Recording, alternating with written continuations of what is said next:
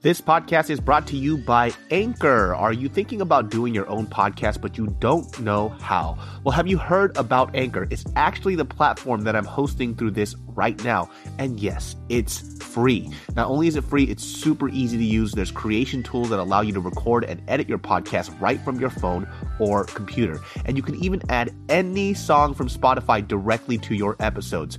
Anchor will distribute your podcast for you so it can be heard on Spotify, Apple Podcasts, and so much more. It's really that easy. And guess what? You can actually make money from your podcast with no minimum listenership. That's a big deal. So it's really everything you need in one place to make an amazing podcast. All you have to do is download the free Anchor app or go to anchor.fm to get started today. It's like super dark. The show's done, and like, yo, meet my friend Tati. I'm like, cool, what's up? And I'm like, hey, nice to meet you. I'm David. And I shake this woman's hands, and I look up, and it's fucking Tatiana Ali. Yeah, I freak out. yeah.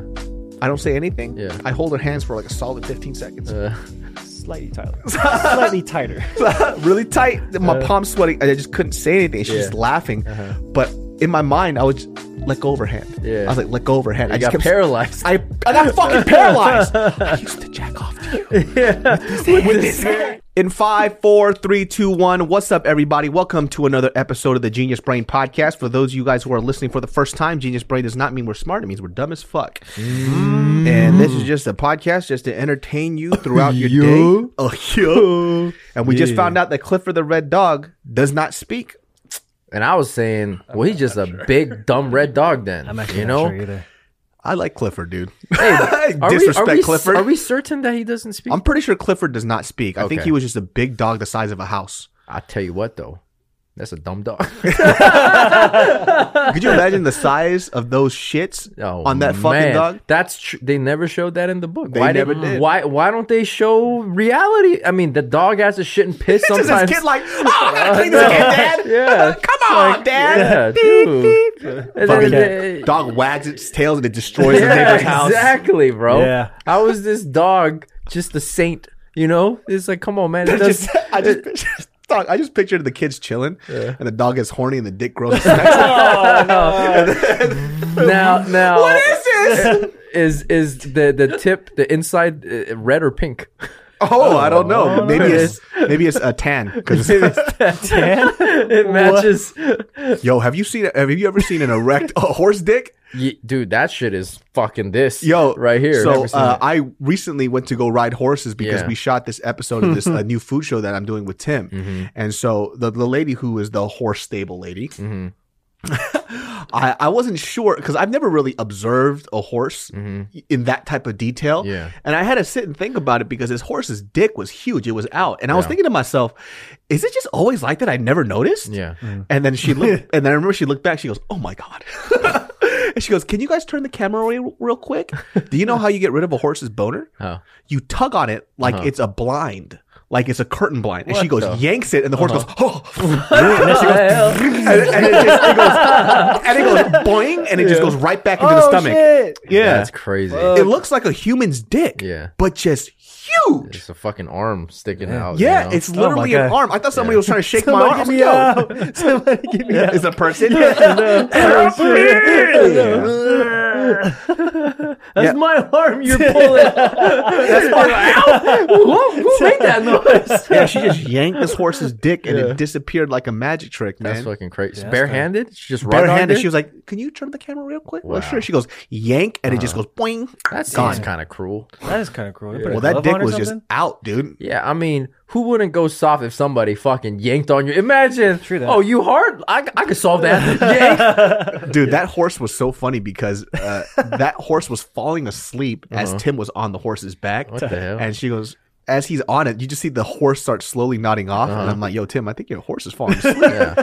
Is, And she is- goes, no, he's fine. He's just a little special. This fool starts collapsing onto the floor. And she, she has to yank him back up to get him Was to the stand horse again. old? No, it was Oh, young. what the hell? The motherfucker was sleeping. Maybe it's a. Dude, narcoleptic man. horse. Yeah.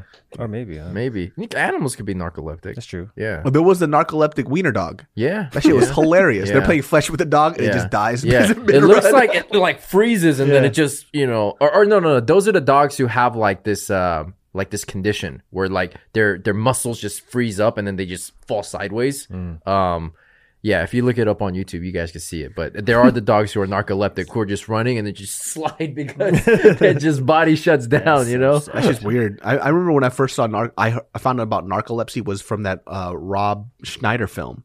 Mm. What was it? Hot chicks? I don't know. It was the one where he was dating a bunch of Chicks is people. but either way, this girl had narcolepsy. Deuce Bigalow. Deuce oh, Bigalow, Oh, male Gigolo, gigolo. male gigolo.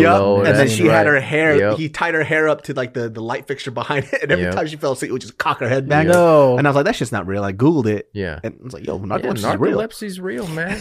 Imagine. I didn't know. Imagine like that shit popping up at like the most inconvenient times. You know, like you fucking driving. You know, fucking. There's this dude named Scott. And I told this on this podcast where he Yeah. almost killed us because he um, fell asleep. I think I told you he fell asleep Yeah, on the yeah, road. we're talking about that. And that fool would fall asleep at Denny's Yeah. when we're at, late at night, and this Yeah. fool was just sitting there with a sandwich in his mouth. Like, Yeah. oh, Jesus, like what the fuck, man? Collect yourself. You're in college, Yeah. bro. What the hell? No, but like you effectively cannot do anything important ever Mm-hmm. because you're narcoleptic. You can't hold an impo- like. Can you imagine being a surgeon that's narcoleptic? You can't. Well, this is very. you know, God it's like damn. beep. hilarious. well, today we're gonna. Uh, I wanted to talk about the uh, the the Will Smith Fresh Prince reunion, Reunion. on HBO Max. I didn't even know that shit was when when it was on his Instagram going up. I didn't know it was going to be an actual like docu series hour and a half special thing. I thought he was just showing because you know because the uh the house was being rented like the Fresh Prince of yeah, on. Air, they had like a promotion with Airbnb or some shit. Yeah, so for some reason I thought that was a promotion of that, and I didn't know that it was going to be a docu series. actual thing. Yeah, and then I read a bunch of tweets. They said that they cried throughout the whole thing. I'm like, Yeah. oh, this shit's real, Mm-hmm. and they fucking got me to sign up for HBO Max. Oh, that's how you signed up for it. Yeah, and it's like a seven days free trial, but I saw what they have. I'm gonna keep it. Uh-huh. Oh, okay. Because my, my brother pays for Netflix, and I'm gonna pay for the HBO Oh, okay, Max. okay. But And- dude, man, that shit was so fucking emotional. Yeah. Mariel, she Mm-hmm. I think she saw Fresh Prince of Bel Air, but she didn't watch it as religiously as I did. Mm-hmm. she watches probably I say ten seconds of it, bawling her eyes out. Mm-hmm. It was when they first came came and they saw each other, and you know Carlton is up there. He pops his head out. Yeah. Mariel just starts bawling, and I'm like, nothing's happened yet. Why are you crying? She's like, it's just so beautiful. Did you guys watch The Good Doctor before? Oh yeah, and then we were watching The Good Doctor, Uh-huh. and in the in the beginning of The Good Doctor, I, I think she's about to hit her period, and that's when she becomes like very, Very crying and emotional. Yeah. And she always gives me a warning, but I think this was a sign that it was about to happen because we were watching The Good Doctor, and in the beginning, it's just the text that says, "We want to thank frontline workers first and foremost." Bawling. I turned to the left. I'm like, the show hasn't started. Like, Nothing has happened. She goes, I just really appreciate that. But life has. Then we watch This Is Us. She starts crying too. I'm like, yeah, I can't be around this lady. She's ruining everything for me. But yeah, watching the Fresh Prince of uh, reunion was so interesting, specifically because they had the original Aunt Viv come back. OG Aunt Viv, Janet Hubert. That part, I actually didn't know too much about it, but I Nobody did, I don't think. I, I think they just always kind of kept the details of it on on the low, and it was the only thing that was really known about it was that like Aunt Viv was being a problem. Will wasn't cool with that, and basically, That's bullshit. Yeah. just from hearing, you know, bits and pieces of information in the past, Mhm. from what I heard, or from what I just recollect, yeah, just loosely was that like what you said right that she was the one that was the problem right Mm-hmm. and she was holding the show back and she was just very difficult and nobody wanted to work with her Yeah. and this is this was in my mind i'm like oh she's just a difficult person to work with yeah. You just think like diva syndrome, right? Mm-hmm. Yeah, she's just being a diva because this show's kind of blowing up, and she thinks she has more leverage than she actually does. yeah yeah, and it was weird when they had that transition when the the new Aunt Viv came in, the light skinned Aunt Viv. Mm-hmm. I call her Spanish Aunt Viv. She looks Spanish as fuck. She comes through, and Yeah. they, they obviously they in that show they talk about how in this sitcom they did a lot of weird tropes that other sitcoms didn't do, like breaking the fourth wall. 'Cause I Mm-hmm. Remember the episode when the new Aunt Viv came in. They kind of looked at the camera like, "What the fuck," yeah, you know? yeah, Kind of pretended like, "Oh, then that was the funny yeah, joke." yeah. The inside joke, kind Yeah. of. Yeah, But the weird thing was is that if you guys have watched the show, um, and it was a huge part of your life, if you look back at it now, and even then, because I saw so many reruns, Aunt Viv never played a huge role in that show after that. The way that uh, Janet, Mm-hmm. for sure, yeah, for sure. Because she was such a great female cast member. Yeah. she had the the likeness of um Claire Huxtable Mhm. in the Cosby Show, Mhm. a very well put together black woman that had her shit going. She was a professor, she was well educated, well spoken, and on top of that, she put people in check. Yeah. And she wasn't just the the wife in the household that cooked and cleaned. She was the woman that did everything. Everything. Right. And so she was a really great representation of of like the the every woman that what every woman could be, Mhm. you know. Mhm. And so for me growing up, seeing that, like I know it sounds so ridiculous, but there was a few women that I saw growing up that I I really liked, and actually one of them was Claire Huxtable. Mhm. Claire Huxtable's uh, her character kind of molded the type of woman that I wanted to be with somebody who had their shit together that knew what they were doing that were that was very brave that wasn't timid and wouldn't cling on to me to to do things right and Claire Huxtable didn't have to in the Cosby show she was a partner at a law firm she made arguably just as much money as uh, Bill Cosby did on that show Mhm. or Heathcliff Huxtable.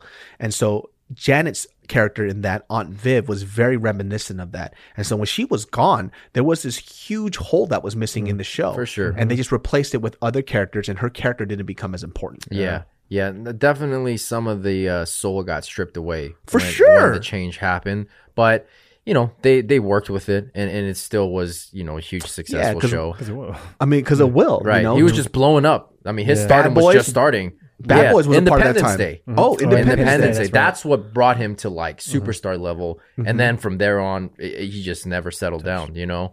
Um, but yeah, watching watching the the special was just like nostalgia mania, man. Yeah. it just, it just made me think back to that time in my life and like remembering certain episodes. And I think what um, I didn't really reflect on too much was um, how much social commentary they were doing on the show. That Oh, I, yeah. yeah, that I didn't realize when I was that age, right? Like for example, the uh, when when getting pulled over by the cops, like Will being from West Side of Philly, uh, having a certain reaction to that, and Carlton growing up in Bel Air, rich and privileged, having a completely different two black men, right, who have just completely different reactions to it because of where they're from, um, and those that type of commentary at that time was not too common. You know, uh, if anything, that it would be kind of taboo. There was a lot of sitcoms that actually had those tropes, I think. Mhm. Um, but it was uh, definitely few and far between. But we were kind of too young to remember those moments because Yeah. uh, Family Matter also had that as well with Carl Winslow. Right, When, right. When Eddie was, I think he got pulled over by yeah, a cop too. yeah, I remember that. and it, it- it's interesting watching that, and I'm like, damn, shit really hasn't changed that fucking much. huh? Yeah, yeah. Isn't that so sad? Yeah. That they were trying to make a statement and a point, and I bet you at the time they're like, well, 30, 40 years from now,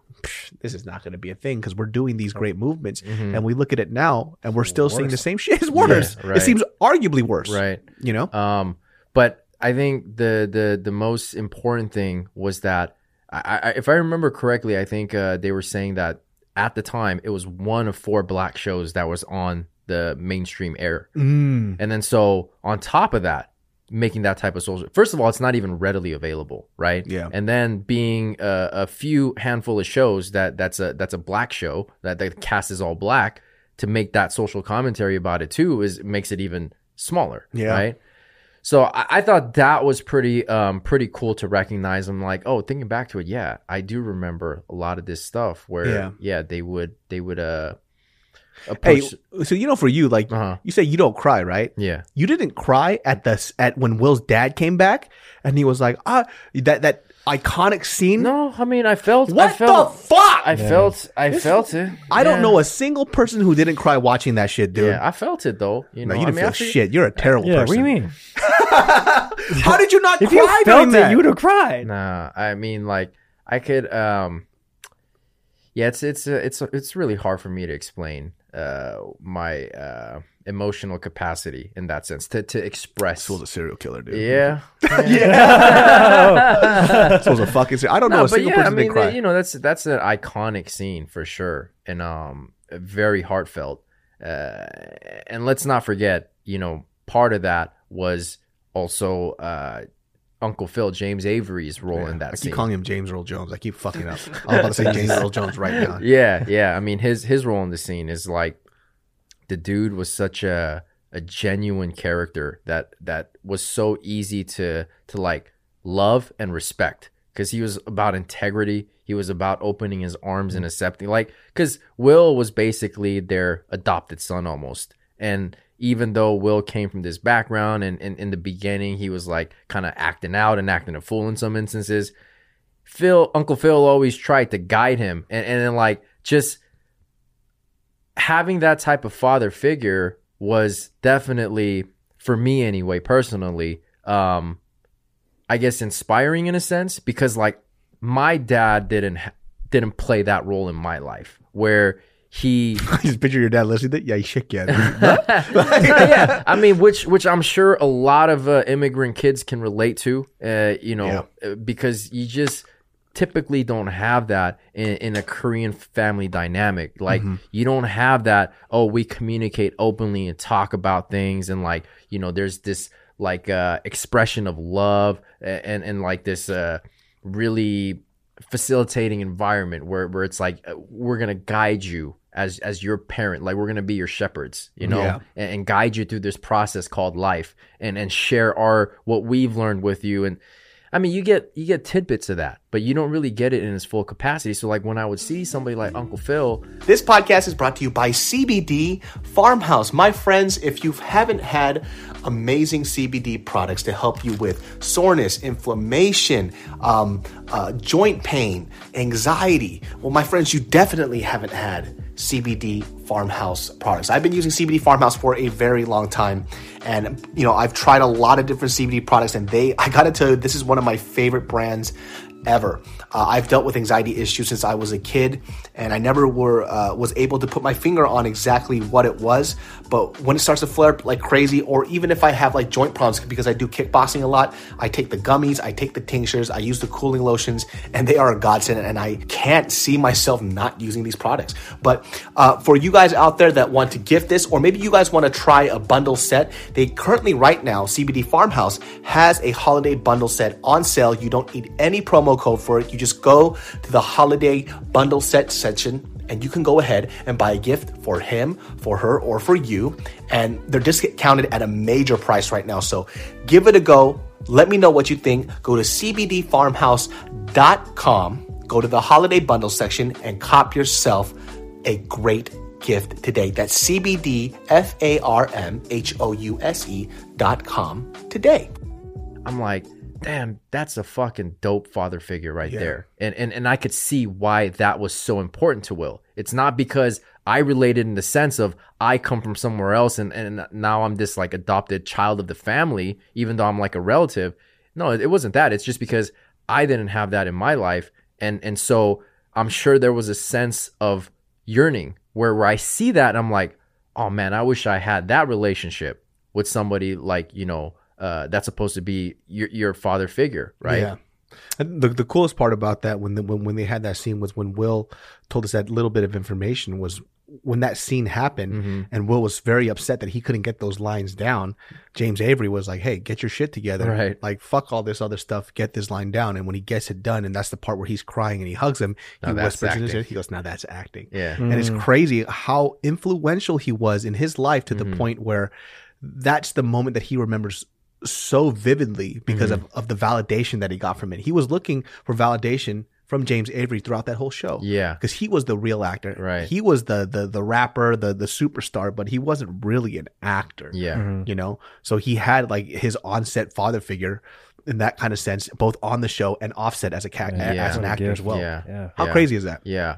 And, and and like I think the key ingredient to that show being as good as it was, and they they talked about it was chemistry. You can't fake chemistry. You can 100%. not force chemistry. And everybody just worked so well together. And especially like uh between Will and um Carlton, right? Alfonso. Um I mean the way they were able to play off each other cuz again, you have this like clean cut privileged guy, naive, and then you got this guy who's a little bit more street smart, right? Yeah, Who yeah, comes yeah, from a, yeah. a more uh, like poor background. And then you, you kind of clash those two together in a world where Will is not familiar. And it, it was just funny to see kind of like the dynamic between the two.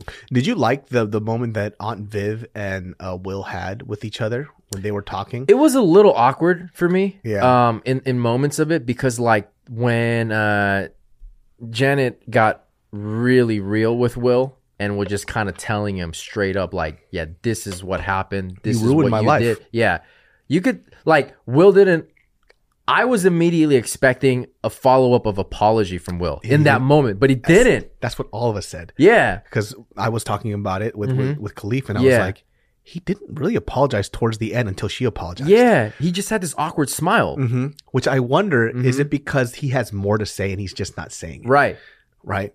Because from from my perspective, when I see this, because it doesn't sound like he's okay. So there was a couple of stuff he was on the on the red table talk, and he Mm-hmm. was talking about how, and he alluded to it a little bit during that moment, and Yeah. it was that was the only moment on the show. If you notice, the way it was edited was very choppy. Mm-hmm. That means there was very awkward moments, or there was stuff that wasn't put in there. Yeah. So, but he was he was talking about his age Mm-hmm. at the age of 21 being a huge star Mm-hmm. and all he could think about was people taking things away from him and that sh- it seemed that at the time when she was going to leave the show that instead of banding together and saying like hey we need her she's an important part of the show he just thought oh you're trying to take the show away from me Felt threatened. and he and he looked at her like a fucking enemy. Mm-hmm. So in the on a Red Table Talk episode, he he he talked about how even during that time, I think he just got cheated on by his girl, and he was going through other stuff. Women are evil, is what I'm saying. No, I'm kidding. but uh, he, uh, I, I'm pretty sure during that time when she left, having his heart broken and cheated on or whatever, got devastated by this relationship, that emotion probably transferred over here. Now, for me, uh, from an outside perspective, I know what it's like to be early 20s as well. I know how emotionally volatile you are. I know how defensive you can be when it comes to your thoughts, your ideas, and how you believe. So I can see his side, right? I just wish in that thing, I don't know how they either cut it up or maybe it's just how he was. I wish he would have just said sorry first and then the explanation after. Yeah, yeah. So that's the part that I found a little bit jarring. was like, okay, she's she's telling you straight up, and you brought her on for a reason, and you guys are kind of like having this. Uh, you guys are, I guess, sharing your sides of the story and and trying to find peace with it. But then, yeah, like you said, it wasn't until she apologized where there was even a pause with his apology, follow up apology too. He's like, I'm sorry too.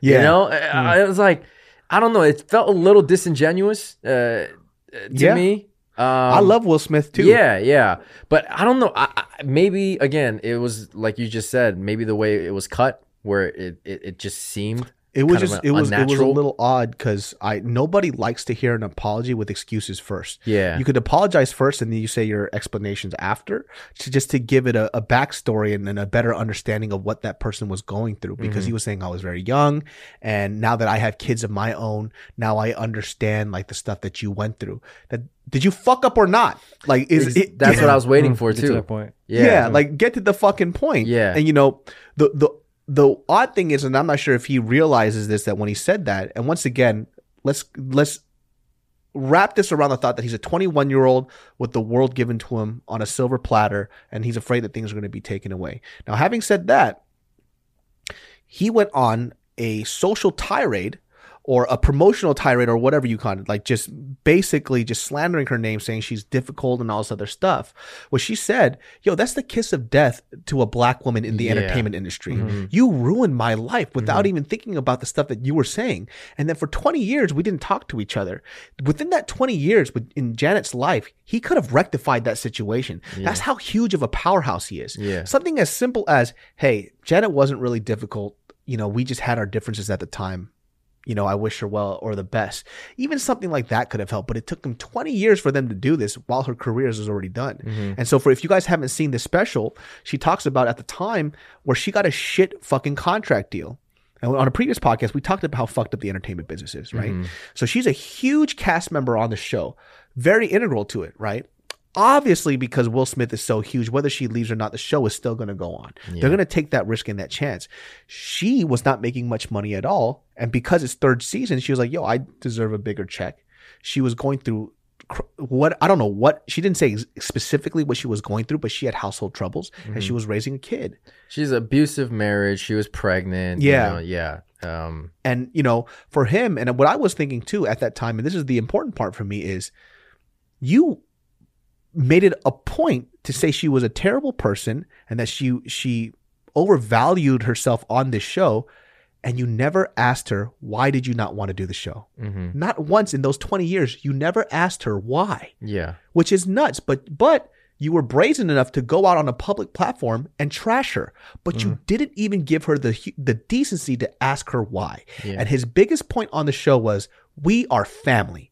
The chemistry on this show made it seem like we were family. We had each other's back, but clearly you didn't. Yeah. It was artificial Yeah. because the moment she had trouble, you dumped her and said she was a problem. So that's where it felt weird for me. Mm. You know? Yeah, I mean, it made me question almost like what was the point of bringing her back? Because hmm. like To make or- you look good. Yeah, bringing her to the reunion because like it seemed like the whole well how they were kind of uh marketing it anyway was that there was going to be this big like uh, reconciliation between the two and they're going to bury the hat.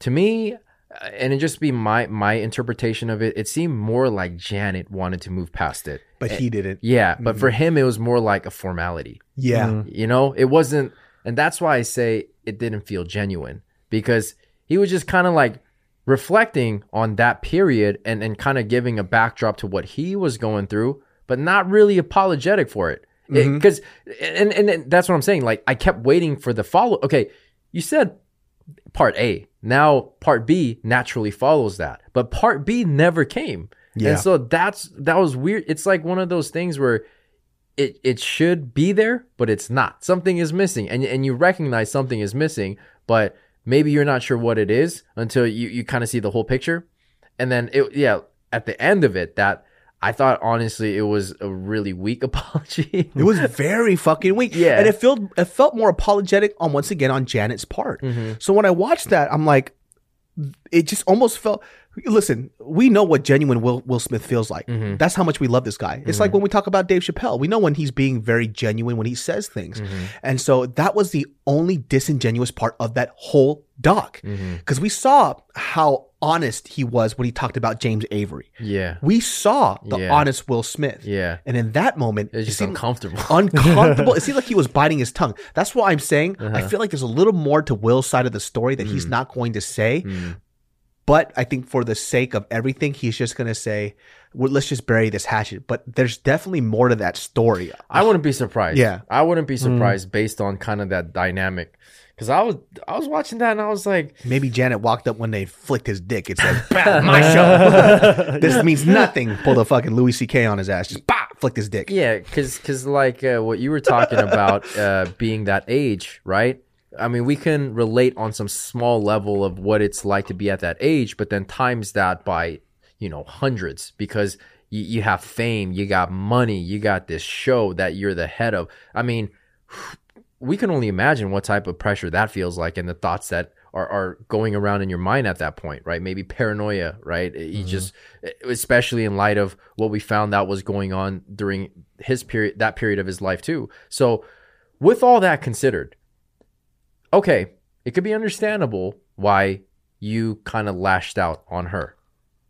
You were young, you you you were paranoid, you had a lot of shit going on in your life, and you made the wrong move. Yeah. But like you said, from that time until now, you had plenty of opportunities to just clear the air. And not even on a public platform. Yeah. Yeah. Yeah. So it seems very opportunistic. You know, That's what I'm saying. That's Yeah. that's that's the word. It, Yeah. it definitely felt opportunistic because it's like you're making this big hoopla over Mm-hmm. the Fresh Prince reunion, but then you don't want to leave a taint on it because there are going to be people like, well, where's the OG Aunt Viv then? If this is a Fresh Prince reunion, Yeah. so it's like you thought about all the kind of angles and thought, ah, we got to do this. Mm-hmm. Yeah. we we got to do it.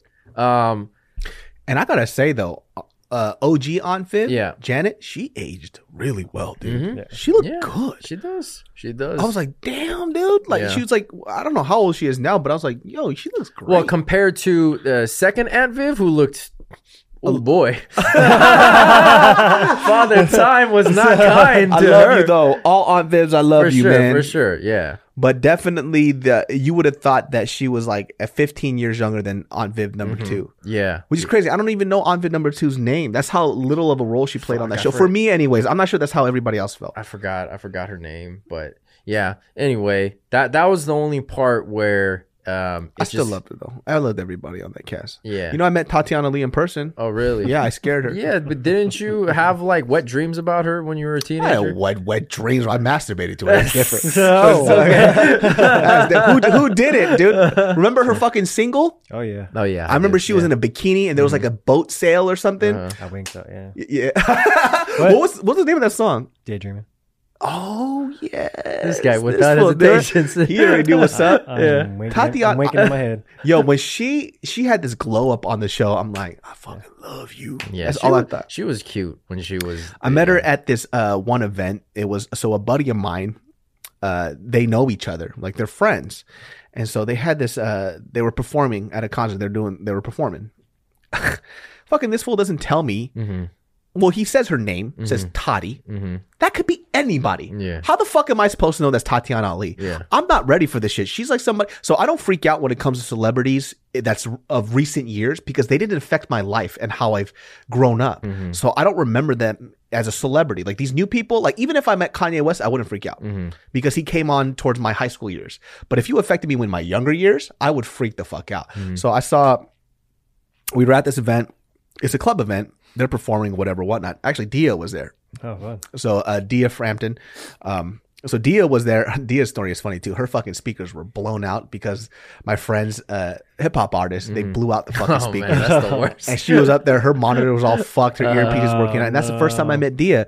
And Dia's, I love Dia. Yeah. We're friends now. She's super sweet. Uh-huh. Dia, you were an asshole to me when I met you in first person. Understandable Finally though. said Oh, who the fuck Yeah. are you?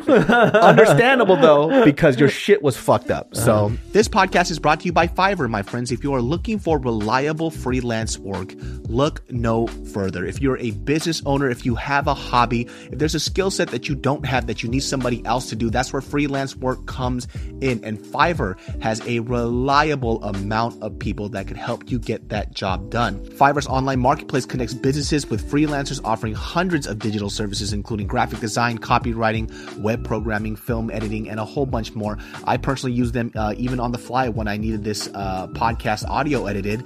I hit up somebody on Fiverr and they got it done immediately at a time that I asked for, and it was perfect. So if you guys want to check out Fiverr, my genius brain listeners, check out F-I-V-E-R-R dot com and receive 10% off your first order by using my code GB. Find all the digital services you need in one place at F-I-V-E-R-R dot com code GB. Again, that's Fiverr dot com code GB. Yeah. I understand nobody wants to see some random person come up to you and say hi. Yeah. That's my bad. Yeah. But so uh it's like super dark. The show's done, and like, yo, meet my friend Tati. I'm like, cool, what's up? And I'm like, hey, nice to meet you. I'm David. And I shake this woman's hands, and I look up, and it's fucking Tatiana Ali. Yeah. I freak out. Yeah. I don't say anything. Yeah. I hold her hands for like a solid 15 seconds. Uh, Slightly tighter. Slightly tighter. really tight. My palms sweating. I just couldn't say anything. She's Yeah. just laughing. Uh-huh. But in my mind, I was just, let go of her hand. Yeah. I was like, let go of her hand. you I just got kept paralyzed. I, I got fucking paralyzed. I used to jack off to you. yeah.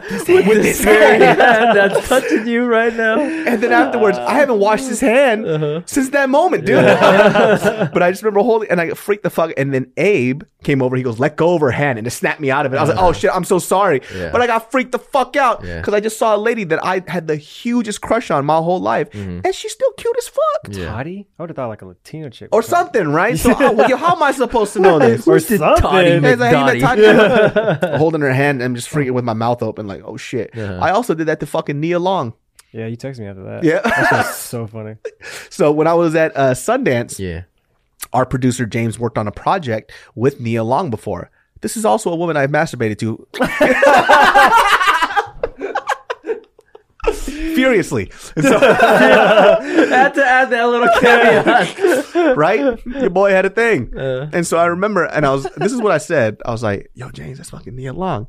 And I was like, oh, you want to meet Nia? I, I specifically said no, because I know how I get around women I was Learn, in yeah. love with as a kid, right? Yeah. I was like, hey, no, I'm good, right? He Yeah. goes, hey, Nia, come over. She goes, hi. Shake her head, Same shit. Freeze up. Yeah. And, and then and he's like, he's like, hey, don't be nervous. I'm like, oh, cool. I'm sorry I held your hand so long. She goes, oh no, you're cute. You're you're fine. Whatever, Yeah. whatnot. And after she walked away, I looked at James like, you fuck. Why did you do this to me? I freaked the fuck out again. Like I held her hand too long, sweaty fucking palms Uh-huh. in the middle of Sundance in uh, Salt Lake City, and I did the same t- shit to Tatiana Ali. Hey, but it's all good though. You got to touch their skin, man. I know, You dude. She smells How so nice. She how, smelled like citrus. How many people can say they got to touch the skin of somebody who they loved and masturbated to? you know, I hope she never sees this podcast, but this to let you know, facts. Yeah, I, I, what I'm more surprised about is after you came out of that trance that you didn't use that hand that touched her skin to immediately we go- masturbate in the bathroom. hey, excuse me. I never said I did it. Bro. Just a second, please. Yeah. I came, I I'll came be out right the back. bathroom, my eyes are all bloodshot because I wanted to jack off real fast. Like, why are you so sleepy, dude? It's like, you know why I'm sleepy.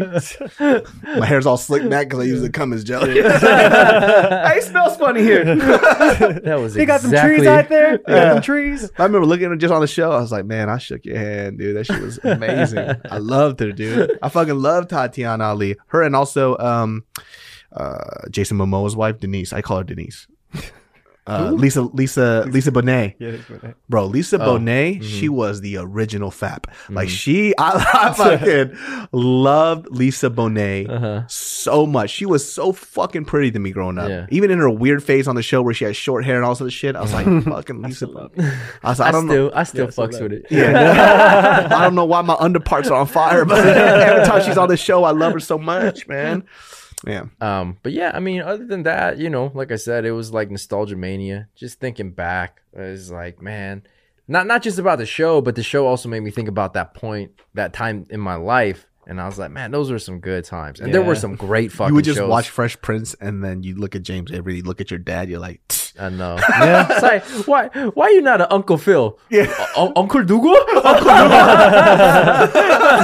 just beats your ass. I know.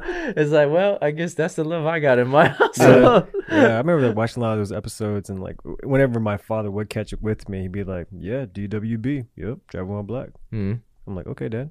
Oh, shit, really? Yeah, he's like, "You can teach me." He's like, "Just don't do it." Yeah. I was like, Don't "All drive right." ever. Yeah, so, yeah. I was like, "All right, cool." I was like, whatever." you want me to not drive or be Yeah. black? Both. Yeah. Don't do both. It's like it's almost like even for my father, him like it had to remind him how to be a father. Right, right. So he saw it in James Avery Yeah. and be like DWB, don't drive while black. Like Yeah. you have to be just be vigilant. and Yeah. Be on your best behavior. yeah. You know, it was always that Mm. to be reminded. So kind of I don't know. It's it's a weird Uh, that's that's a that's really interesting like insight into kind of your dynamic with your dad too Mhm. because it's like what you had there was that for your dad he As grew up. Yeah. well he's a black man who grew up here Mhm. so you don't have a cultural barrier you don't have a language barrier like if if if our parents watched that one they would not even understand most of it and two it's like so foreign to them Mhm. but then your pops now I don't know what his relationship with his dad was like but I'm sure there was also It's reminiscing of that totally yeah, right? It was. and yeah. then and then having that that's like that's like fucking meta, shit right there, totally. right? Oh yeah. It took him back and then yeah, he's like, oh shit. yeah, I'm and like, then like I'm a father I'm a now. father, yeah, yeah, yeah, like this is my yeah. fucking kid right Yeah, here. I gotta This tell him this. Sperm Yeah. manifested Yeah. into a human being right Yeah. here. Right. You know, Mhm. um, so that that adds like a lot more wrinkle to kind of that that situation. Right. Um, Did you watch Fresh Prince growing up, right? Uh, oh, you just stop right there. the fact that No, you I- had to yeah. face. pause and think Right, about bring the it. mic closer to your face. I, d- I did, but probably not as religiously as like you guys. Wait, what were you watching then? I mean, that sh- I forget what what channel that was on back in. Channel- It was free channel though. I it wasn't yeah, cable. Channel four. Channel four. Oh, it was for yeah. It was different Yeah. for you guys than it NBC, was yeah. for us. NBC. Yeah, yeah. The Peacock. Because I, remember bits of that show and then like Family Matters. So I watched like the, the range. You know, I watched the range of it, but I I don't know, like it didn't stick with me compared like as you guys are talking about now, and I haven't seen the reunion thing. Mhm, mhm. So that might change things if I had watched it. Well, what sitcoms did you watch? Did you watch a lot of TV? growing Okay, up? yeah. What what what what sitcom resonated with you the way Fresh Prince resonated with us then?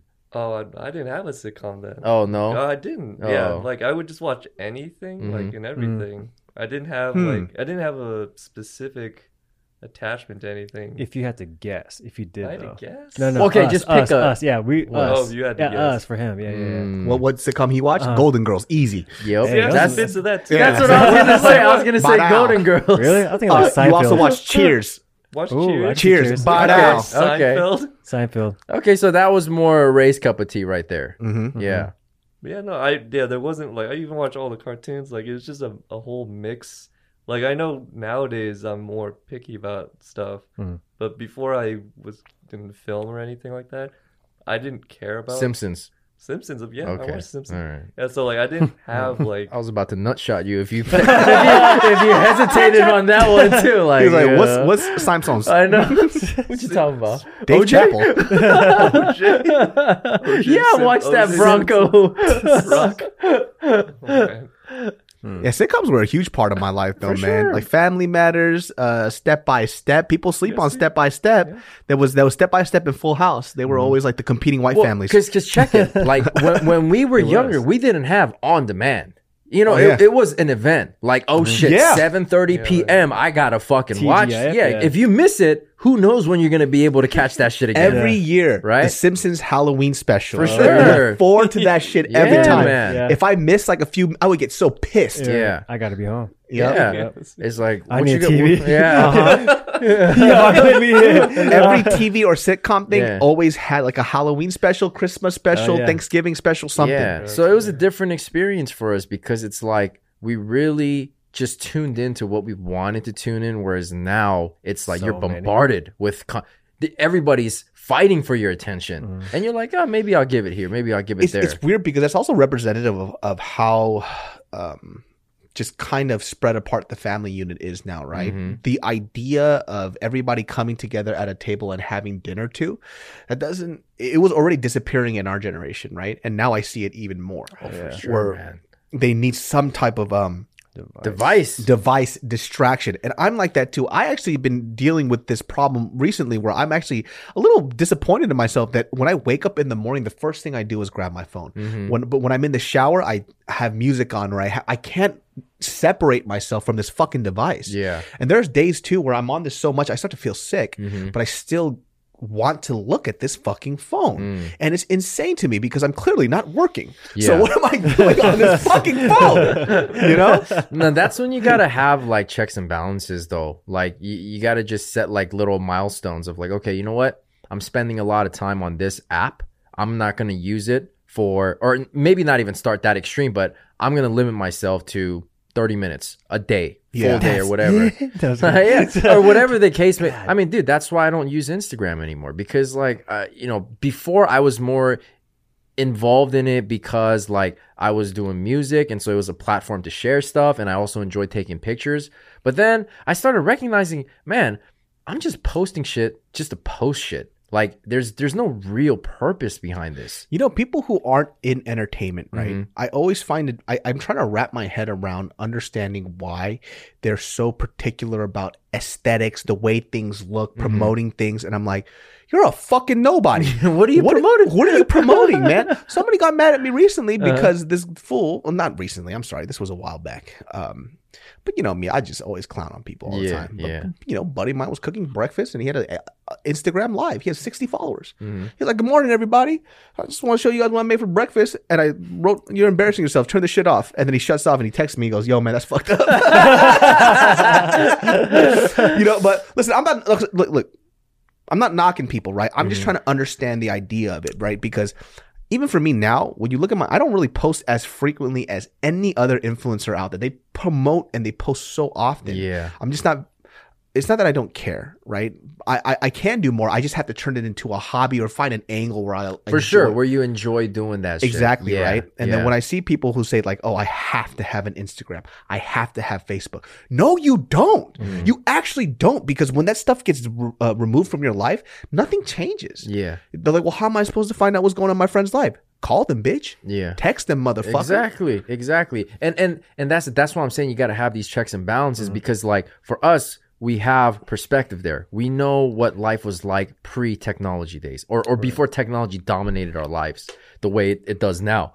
And so when you have those uh, when you set those little restrictions for yourself you start to recognize like oh shit you know what i did waste a lot of time using you know whatever playing this game unnecessarily like for example for me there's this gl- game clash royale that i was playing a lot and the only reason i did was because i was part of a competitive clan like we're ranked in the us and so like it requires you you constantly playing You the fucking game and loser. Hey, you you know, like it's it's a game that I got really competitive with. That's why I got good at it because I just have that competitive nature too. When I start something and then like I enjoy it, I want to be good at it. And then I, I realized, dude, I don't even fucking enjoy playing this game. Like I'm just fucking doing it because I have to. And I'm like, you know what? I'm just gonna delete it. You know, Dog, delete those, it. Those fucking games, too, they get your ass. Oh, man. for sure, Because they're free until you need to do dope shit. Oh, see, that's the thing. Let me tell you that something. that game also a freemium model where free to play but pay to like get upgrades and shit. I never spent a fucking single cent. I said, you know what? I'm gonna show you motherfuckers, and I and I and I showed those motherfuckers. the developers. yeah, Fucking proud, I'm proud of you, man. There's, Yeah. a, there's a game I played Uh, right now. I know you told me, bro. You dropped bills on that Let me shit. tell you something. I could have bought a PS5. Fuck those people, dude. That's how they get you. I went through my PayPal. I was Yeah. like, "What have I done?" I haven't told Mary Liz, but she's always like looking at me, and she goes, "What are you doing?" I'm like, "I'm playing this game." She doesn't know I spent thousands of dollars on this. Oh, thousands. I'm kidding. I'm kidding. Not Okay. thousands. Not thousands. All right, all right. Come on, now. hundreds. A few hundreds. Yeah, just a couple hundred dollars, Okay, which, by the way, God. is Yeah. not okay. But Yeah. this is over a period of two years. Right, right. Because you know I'm still cheap, but then there's moments where I, where I'm just like, man, I just want to just move past this part. That's how they get you though. They they make you fucking grind like unnecessarily to to get something so small. But it's like, yeah, you but if you resisted pay- that, and you didn't pay a single. I didn't spend a single because uh, I, I got. Uh, that's when that game came out. The freemium model was really starting to take off at that point. It wasn't like a, a Yeah. like a standard now, like it is now. And then I saw what they were trying to do, and I'm like, nah, motherfucker. I'm gonna be that one fucking anomaly in the statistic Yeah, where you showed them, dude. I did. I did. Just You showed those motherfuckers. Just just for myself to be like, I'm gonna fucking maintain this discipline. Cause like a dollar, two dollars. I mean, what the fuck is that's not gonna change anything in my financial like my finances, right? But it was the the principle. And I was like, I'm gonna fucking stay disciplined and not ever fucking spend a dime with you guys. I'm not like that. I'm so weak. I'm so fucking weak. These, Yeah. inst- you know what's crazy too? Because when Instagram changed the the platform recently, it's so it's so convoluted now. Yeah. It used to be such a simple uh. platform. Now that was an extra step if you want to post stories and everything else. Mm-hmm. And because that model now is based on you buying shit, they literally put a shop area now. Absolutely. Yep. It- this app has gotten out of fucking hand. Yeah. And it keeps advertising this stuff. They know that I want. It, it- they know. They Mm-hmm. know I want that fucking thing at the edge of your sink that you could dump noodles in so you don't you know how do you know this? How do you know my peculiarities? Be- because that's that's always always the the uh, end goal for Any social media platform, Money. right? Yeah, money. It's like, all right, we're gonna collect information on you, but the most important thing is how are we gonna monetize this? When Facebook was trying to figure out figure out a monetization, you know, method, when Twitter was trying to figure out mon like the it was like, okay, you guys have all these users and you have all this information. Now, how are you gonna leverage this into money? And then once that shift happened, it's like that's all it's about. It's mm. like, yeah, we're gonna make it addicting for you to use, addict and and fun for you to use in some sense, but we're gonna figure out a way how to extract that dollars from you so that we can we can keep this platform going and keep you engaged, but at the same time make sure we make money. Um, so it's just that just vicious cycle, and then that's what I'm saying. Like I start recognize these things as it's happening and I just disconnect myself from it. Like for me, I think I've been inactive on Instagram for like maybe a year or longer now. You know, it just became a thing where like I don't need that in my life. And so for me it's like that. Once I make the choice. It's like, okay, I recognize it and sometimes I don't care enough to make a change, but then if it hits me on the right day, I'm like, man, fuck this shit. And then and then it becomes a game within myself of like how disciplined are you? How disciplined are you, motherfucker? you know? I wish I, could, I wish I could do that shit with food. out. I know. That's just too hard, man. Yeah, I don't know about that's so hard though, man. Like I, eh, when I see people who they get kind of sucked into this idea of, of what they need, Mhm. and it's something that they actually don't need.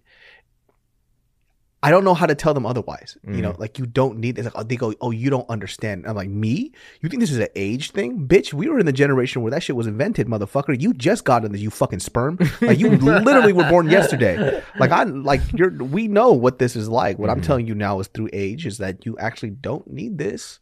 It's something that you want. Mm-hmm. It's not a need. It's a it's a want, right? And I'm starting to see that a lot in different like parenting styles. And we were talking about the other day where I'm where I don't have kids, but because a lot of my friends are having kids, I'm starting to notice um, just how the different parenting styles that these guys have are affecting their children from an outside perspective. Absolutely. This is not a judgment thing. I'm just observing because I don't have kids. it's an yet. observation. Yeah, Yeah. Now I'm just observing these things because I, I want to be a parent one day and I, I won't have these answers. And I don't know which parent I'm going to be Mhm. because it, it really depends on my level of patience and my level of understanding. So, like, I've seen, like, one of my friends, I'm seeing them, uh, from my perspective, not practice consistency, right? And for them, sometimes I see them, they go, Oh, I don't, they, they joke around, they go, Oh, I don't know why my kids, kids do that. But for me, because I'm observing them, Mhm. I'm like, Oh, I know why Yeah. because you as parents aren't consistent from what I've seen in comparison to some other friends, Mhm. right? So, for example, uh, one of my friends as a couple, they don't show consistency in their in the way they discipline their kids, right? Once again, this isn't judgment. This Yeah. is me comparing like three or four different families. Yeah. And what I mean by that is that when the child does something that's very upsetting, right? It's only upsetting to this these parents depending on their mood. There is no definitive standard of this is wrong and this is bad. Mhm. So, for example, if this child will do something like very obnoxious and loud, that's very rude or disrespectful, Mhm. if today those parents are in a good mood, they'll find it cute and funny. They'll laugh with the kid. If they're in a bad mood, then hey, you don't say those type of things. That's really wrong.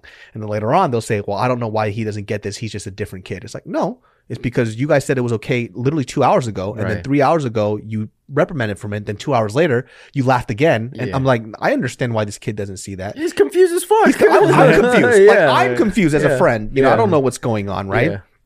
And then you see with this other with this other family, I see uh, these two parents. They're very consistent about what's right and wrong and what they shouldn't do, and that kid is never confused. Mhm. So I'm like, oh, like now I'm uh, now I'm starting to understand. Like, okay, I, I get to pick and choose uh, what these parent what the parenting style is, and it's it's so odd watching and observing from an outside perspective because now I'm concerned like, well, what am I going to be? Am I going to be them or them? Right. You know? I mean, I think I can only I can only uh, assume here because I'm not a parent myself, but I would assume that it would be really important to always be self aware when when you're um, a parent because you have to be aware of what you said, what and what you did. Because if you're if you're trying to instill principles and like lessons uh, and teach lessons to this child and instill certain principles into this child or children, and you're not having consistency, yeah, you're just gonna confuse the shit out of them. If you praise one thing and punish them for another or for this- the same thing, it's like, well, well, what what the fuck do I do then? You know, Yeah. is this good or is it bad?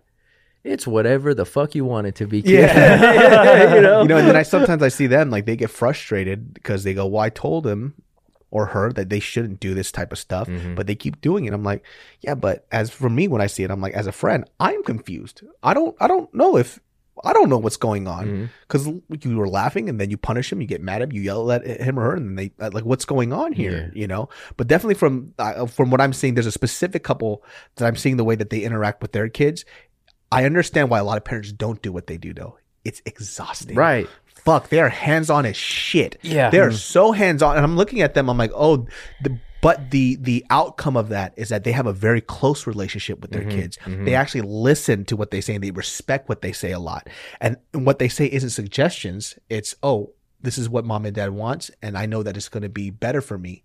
And that's how they seem to interpret it, anyways. Yeah. Like, for example, this family specifically, and just to go back to how technology is not necessary, is something that you want versus needs. These kids don't get to watch TV Monday through Thursday. They watch TV Friday, Saturday, Sunday. hmm Um, and they only get to play games for a couple of hours each of those days Yeah. because they want them to be academically focused and also find entertainment and stuff outside of the digital Exactly, world. man. Not be exposed to that fucking cesspool. you know? Exactly. So these kids find entertainment through chess, board games, and this is board games with family time. They play Nerf Wars, they do Mhm. all this other stuff. But obviously, this requires a lot of work on the parents' part. Commitment, man. In the upstairs area, it's like a, a fucking uh, reptile zoo. Yeah, they have a drawing area. They have like an art area. There's so many different ways for them to to be entertained outside of games being on the phone. Now, mind you, they love this stuff, but the one thing that I saw from them, and I've been asking the questions too, like we just did it early on and we were consistent all the time. And when they when he says like, "Hey, you're done with your game," they don't cause a fuss. Yeah. They just go, okay. Or they're like, hey, can I do five more minutes? They go, five more minutes, and then just give it to me. And when the mm. five minutes is done, they bring it over. I, I'm like, how the fuck did you do that? you know? I mean, it's it's commitment and dedication to the cause, right? Yeah. Because you got to practice what you preach. You can't tell your kid, "Hey, you can't use your phone all day like that," and you're sitting there. Exactly. They're so good at that shit. Mm-hmm. That's why my kids are gonna be fucked. Well, look, I can't do that. How many- Hey, don't be on your phone. Yeah. just, how many? No, how many times have you seen a parent just give the phone to the kid so that they could just shut them up? yeah. You know? they don't do that, which is nuts. Yeah, but but yeah, exactly. What's the alternative to doing that? Is you actually taking action and engaging them and trying because again, these are little tiny human beings who don't have a fully functioning brain. Oh, I mean, it's a functioning brain, but it's not fully Idiots, developed. all of them. So you got to also speak to them in a way that they understand and treat them in a way that they'll understand. And then you got to simple, and that might be frustrating sometimes. Like, Hell yeah, here, man. you little fucker. Yeah. all right. You understand what I'm trying to tell you, you little fucker. I don't know my voice and, like I, that. and, and bro. I'm, you know, Cholo said, hey, fucker. That was goofy. I don't, know, I don't know what was going on. You're fine, Dad. yeah but yeah but i see that though and i'm saying that they're such a great example but i'm also saying too the the caveat to that is that they are exhausted Putting in work, they're man. putting that Putting fucking in work. work. though and i know 99% of parents i feel anyways mm-hmm. can't really do that maybe mm-hmm. in this in the in the city Yeah. because mm-hmm. a lot of parents now they're career driven they have so much other stuff there isn't just one person in the household that's taking care of the kids Yeah. it's not mom stays at home cooks cleans deals with the kids 24-7 and papa goes out and makes that check Right. it's two young adults now that are career driven. They have their own dreams and aspirations. And at the same time, they're trying to raise this kid and instill these certain beliefs. When sometimes I feel like now, like I'm still a kid. I can't even, I can imagine myself having a kid, but fuck, man. Like, I, I thought about this the other day, right?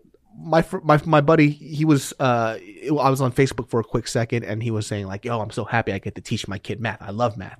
My kid comes up with a math problem, I'm grounding him. I was like, Dad, can you help me with this geometry problem? fucking Fuck you. Go to your room.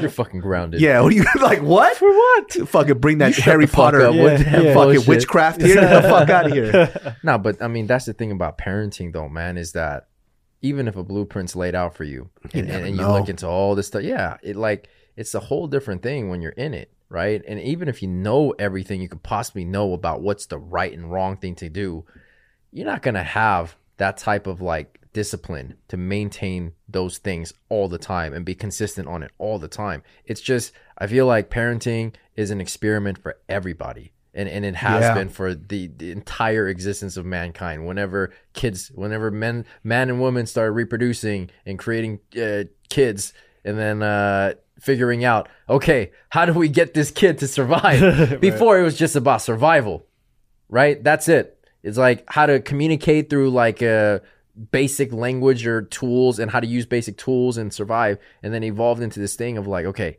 how to be a respectful person and how to be a decent person and and how to like uh, pursue a passion or your career, whatever. There's so many lessons to teach now, and, and it's like nobody can do it perfectly. Yeah. we're only human at the end of the day. Yeah. We're, we're just trying to be the best facilitator for this child or for these children um, so that they have the right tools to survive in, in this current climate. And, and, and survival, obviously, that definition has evolved since, you know, the caveman days. And I'm scared for these kids too because I already see like in these young teens.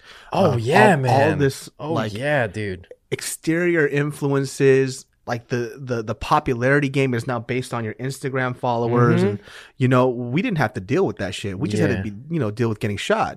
It's like. Yes, I would rather deal with that than being judged for how many followers I have on Instagram. You know, if you have cool things, materialism too is at an all time high because look at all the stuff that's being pushed. Absolutely, bro. Now I understand why Dave Chappelle went off to a fucking farmland, dude.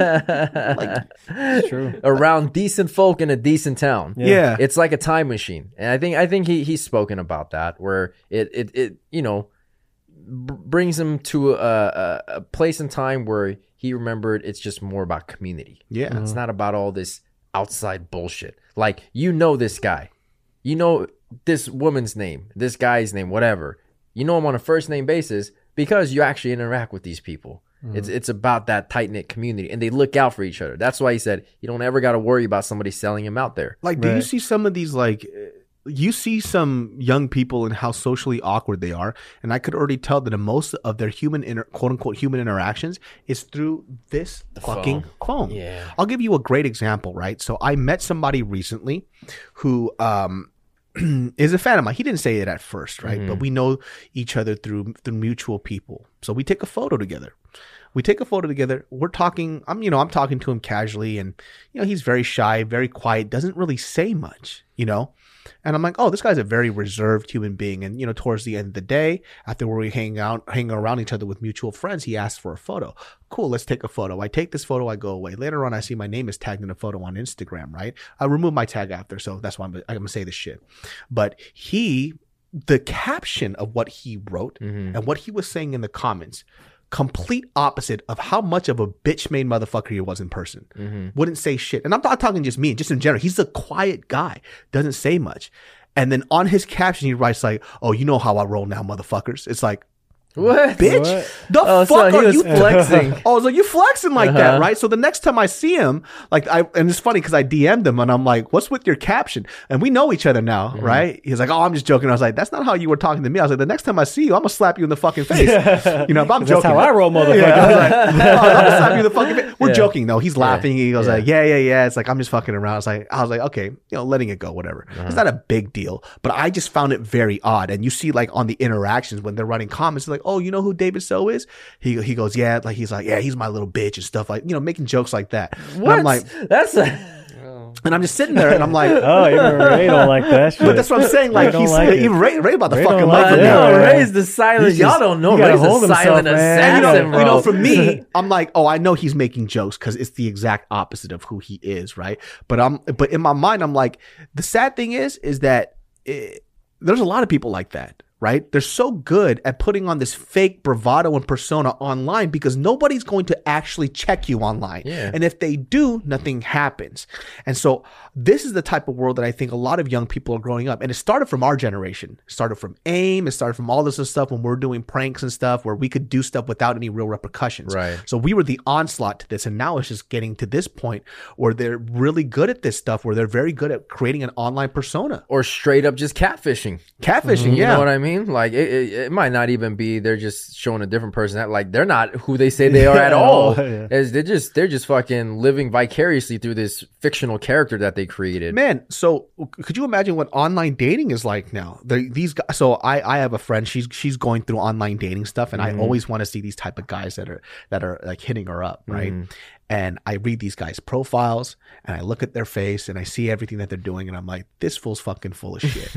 I she'll meet him up, and Yeah. she'll you know she'll relay, relay the information to Yeah. me because it's just fun fun for me, and we're really close friends. It's funny, you know. Oh, yeah. And everything that I'm saying about that person, I called it. I'm mm-hmm. like, this guy is going to be a dweeb. He's not mm-hmm. going to say anything in front of you. He's going to be shy as fuck.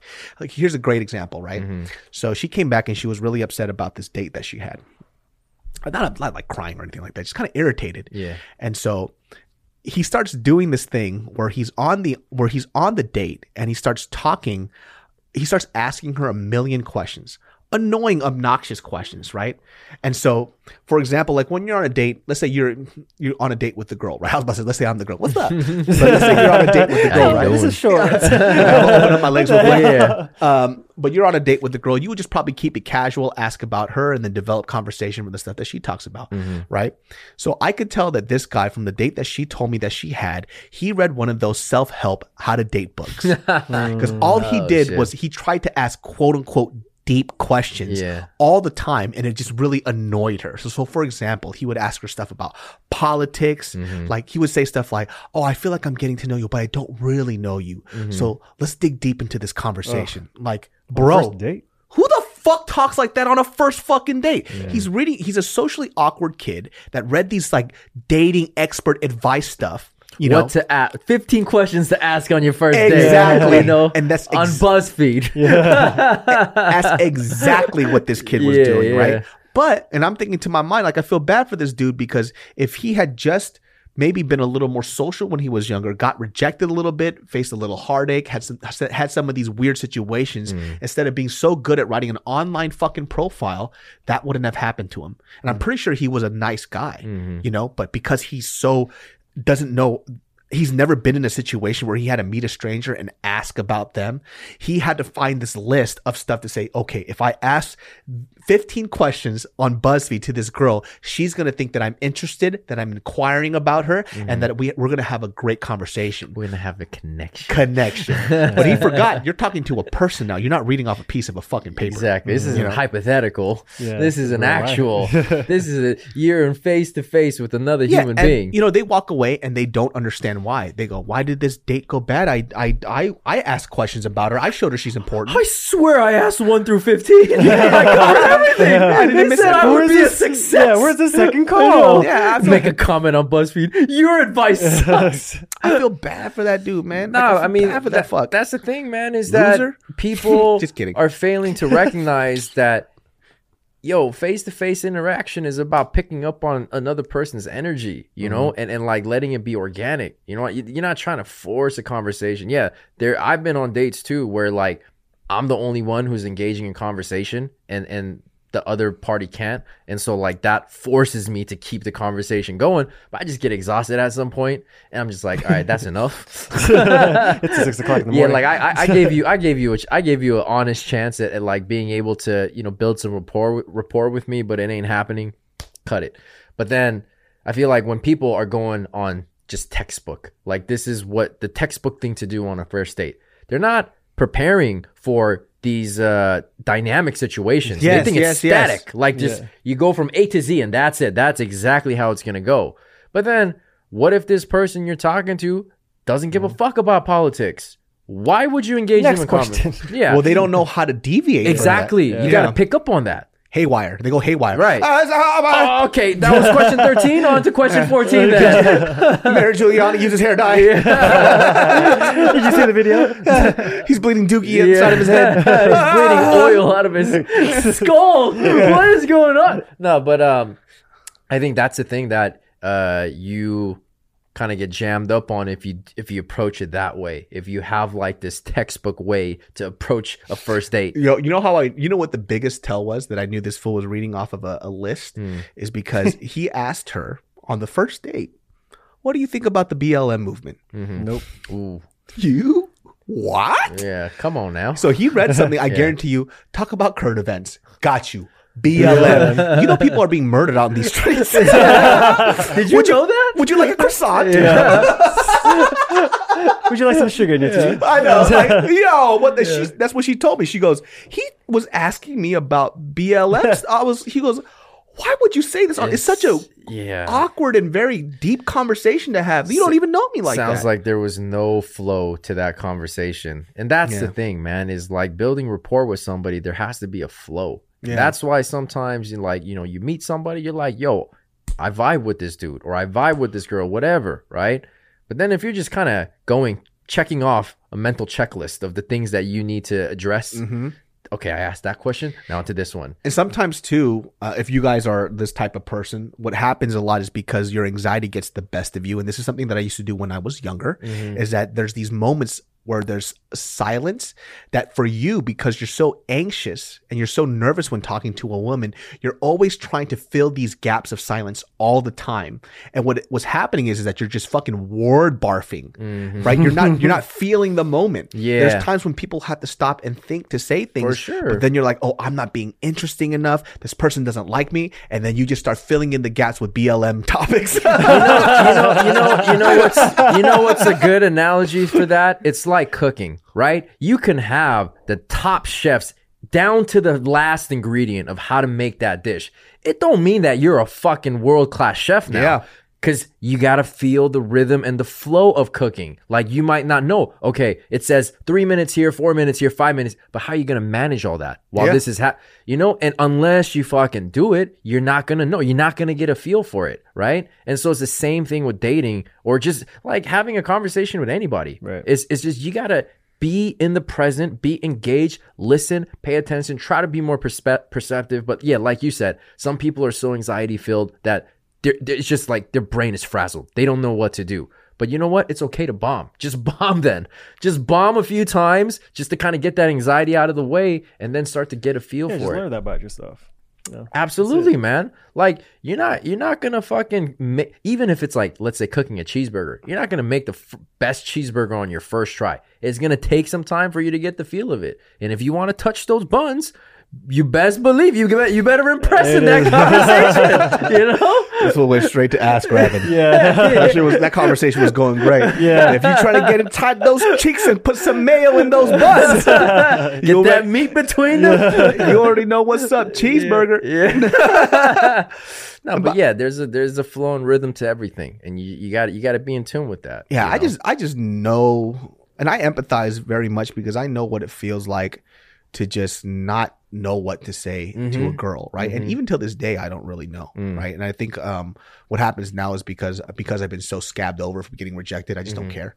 Uh, Uh, well, obviously not now. I'm I'm with Mariel, but it's like, yeah, I'm with Mariel, but you know, my last date, it didn't go too well. what, what what what's interesting too is you know what happens to a lot of guys, and you'll you'll hear this uh, this common thing. They go, well, every time I'm with somebody, girls want to talk to me. As you know why? Because you're not thirsty anymore. Mm. You're you're you're now the Yeah, we best. talked about that. Yeah, Yeah. now you're the best at being yourself, Mhm. and because you're not so emotionally and just horny and desperate anymore, this this these girls are allowed to see you for who you really are Mm. you know, which is the original tactic that you should use, but because your dick is guiding your fucking light, you know, you're just coming off so desperate or you're trying to play a game. And that's that's what's typically is happening is that you're now you're just having conversations and these girls are like, Oh, this guy's really cool. Oh, I wonder if he's single. He's not single. And- Yeah. but then in your mind you're like, Oh, if I wasn't single, I bet you no, you wouldn't have because now you lost that cool factor. Yeah, you're using the, the the big head, not the little head. Which in most cases, when you're teenage to your 20s, right, most guys are using their little head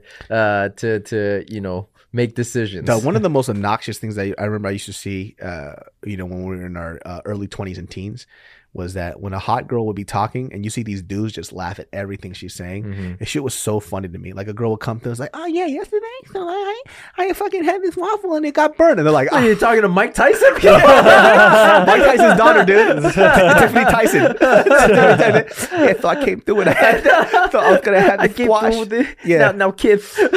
Yo, one of my friends had this funniest, saw that shit. funny video. Chris Sosa, when he was whistling to the pigeons.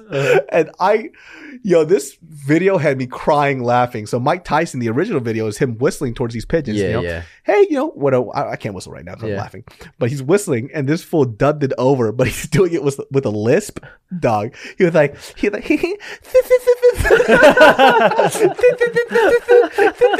It's like two minutes long. Yeah, it's two minutes long. And I couldn't stop laughing, dude. That's my buddy Chris Sosa. That's one of the funniest fucking videos I've ever seen. Also because I'm scared for his life now. Yeah. Because I, I know Yeah, Mike, Mike- Tyson does not take nice to people making fun of his lisp. Well, uh, speaking of, what do you think is gonna happen between him and Roy Jones? You think? You think? Well, here's the fucked up thing, Yeah. right? Be- this is like a pay per view event. Mhm. Okay. No knockouts. Yeah. If it gets too crazy, they stop the fight. Yeah. Two minute rounds, eight rounds. Yeah. Like what the fuck? You know what I mean? but they, granted, Mike is fifty something years old, you know, and Roy Jones is probably not too far behind that, right? Probably like mid, late forties. Yeah, but Mike Tyson, to quote him, said, "So what happens when you hurt somebody? You get a boner. when you get a massive erection. yeah, What happens when you masturbate to the sight of blood? I think he's gonna be fine. You know, and Roy Jones Jr. is over here on Joe Rogan's podcast talking about, well, I, when I first bought this, I, I learned how to fight from roosters. like the best, the nicest guy I've ever seen in my life. yeah. You know, he's just super chill. And, Hey, but Roy Jones ain't no chump either, man. He's Yo, a- Roy join Roy joins. Roy join. Roy joins. Ro- it's, it's spinal. I broke my back. But uh, Roy, Roy Jones Jr. is uh, top three favorite boxers of all time because of his style, how fast he was, and he's one of those Power guys. punch too. Yeah, he was one of those guys that got my ass beat because I thought that I could be a Roy Jones Jr. and it turns out there's only one Roy Jones Jr.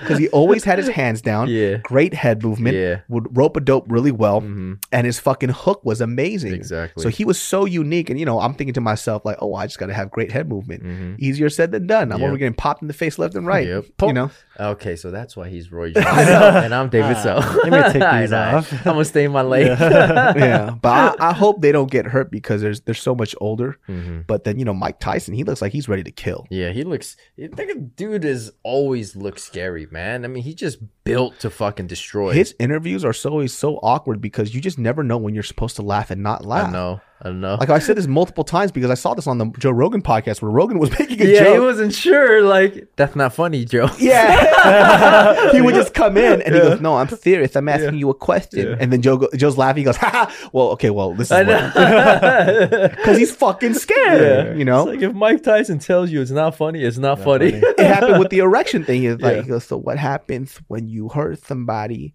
and you get an erection?" And he goes, I don't- "He goes, I'm serious. I'm asking you a question." Mike, how the fuck are we supposed to know that's a joke or not a joke? yeah. How do I even answer that? And then shit that's not funny, you just Mike Tyson just starts cracking up. Mm-hmm. Yeah. It's not funny at all. He goes, Yeah, and then you know, I just parked my convertible. I'm like, like, all right, Mike, that's yeah, not funny, bro. That guys is a prime example of feeling rhythm and energy in a conversation. You gotta be on with He is on his own rhythm and energy, you know? if you look at uh, a lot of Mike Tyson's uh, he has highlights of his fights. He also has highlights of him telling people off, and it's Yeah. scary. No, dude. for sh- dude, when he was Iron Mike, the, the threats he would make to people, Bro, like he hated the media. level. yeah, he did. Yeah. But for Good reason yeah, too. good reason. 'Cause It they're trying was- to poke yeah, at him, you know? Yeah, for sure. I mean, they they were kind of crucifying him. Well, yeah, because they're you know over here talking about his upcoming fight, and they go, "So did you rape the girl or not?" And he goes, "What the fuck?" You know, you know what you are? You're a fucking prick. You Yeah, know that, right? yeah. You're a fucking prick. He goes, "Hey, come on, Mike. No, fuck you." Yeah. I'm just sitting there, and it, I forgot who he said this to. It might have been Don Lemon, I think. Mm, but he goes, "What the fuck are you gonna do about it?" Yeah. And it's just absolutely nothing. Yeah. He'll fucking bite your ear off. Yeah, no, he he definitely went in those rage moments in the '90s when he was like, well, especially after Cus D'Amato passed, right? Because that was Yeah, that, was, his, anchor. Yeah, that was his uh, guiding light in life. And once that was gone, you got fucking this uh, monster Don King, who was you know notoriously like just an evil human being. It's very hard though when I see a fighter like him, and he's he's talked about it too, where he's it's just you've been fighting your whole life. This is all you know. Number Yeah. one, it was his saving grace. It developed a great relationship with him and Cus D'Amato. Mm. Uh, it brought him wealth when he was impoverished. His mom was like a crackhead or something like that.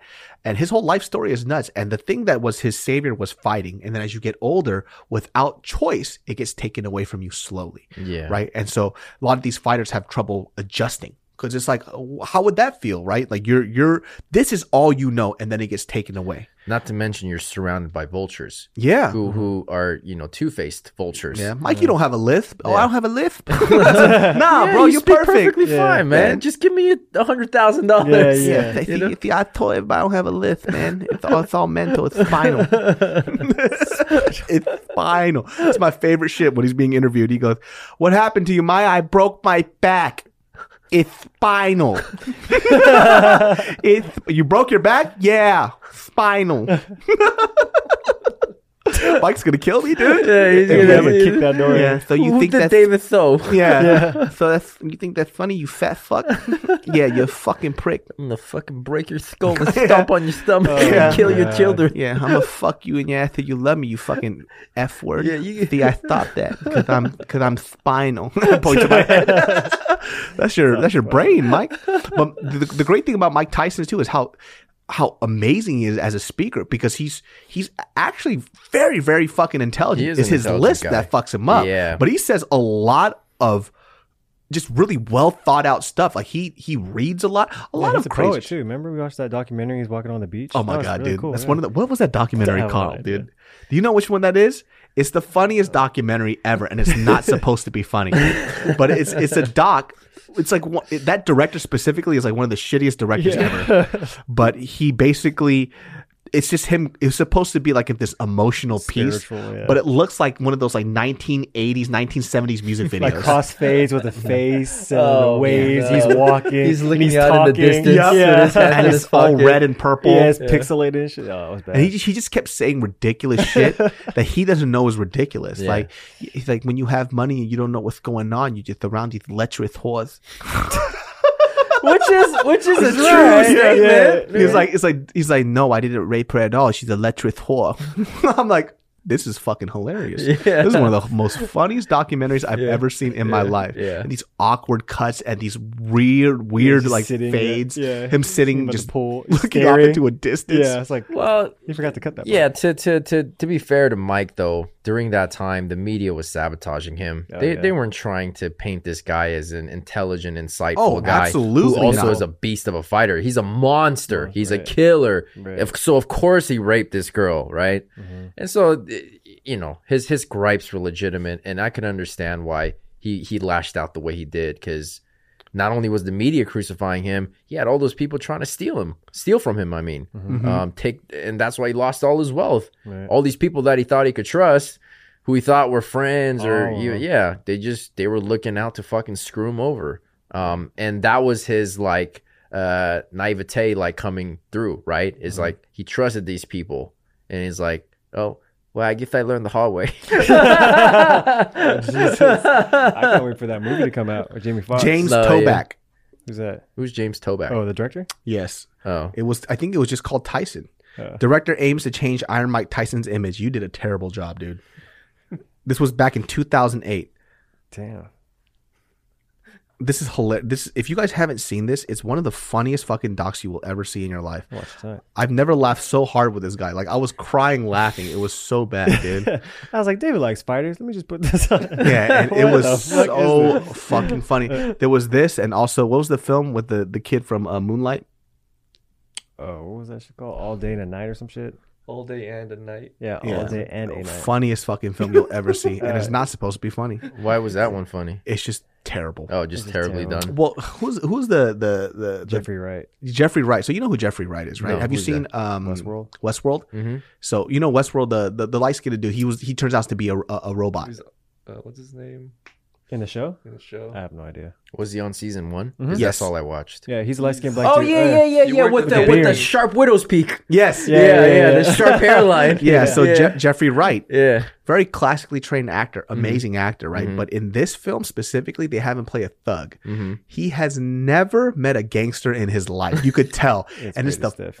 funniest I, think, I know thing what ever. you're talking about. I think I've seen a snippet of that shit Dog, somewhere. it's one of the funniest things I've ever seen in my life. There's Yeah. a scene in this film, right, where he's supposed to threaten his Yeah. girlfriend, Yeah. which is uh, the, the the main actor's um, mom, Uh-huh. right? But you could tell he doesn't know how to be aggressive. Mhm. So there's this point where he's yelling at her, but he's inside her hair Mm-hmm. because he's like trying to close that distance, but his face just disappears inside her hair. right? There's like these lines that he says that's supposed to be very aggro and aggressive. Yeah. But you would never hear anybody say this shit. She goes, You ain't even got shit going on for you. We don't even have the lights on. He goes, Fuck a light. fuck a light. Who's, who's ever said that? Yeah. He goes, Fuck a light. I died laughing. I'm like, That was not part of the script. And you, you, you had your artistic freedom in that and you fucked it up. He improvised after the scene. He goes, you, Nailed think I give a, he goes, you think I give a fuck about you? And literally his face disappears Yeah. into her hair. I'm like, dog, just back up a Yeah. couple inches. the camera. It was all. Yeah, it was all. Yeah. I'm gonna tell you one thing. I'm gonna tell you one thing.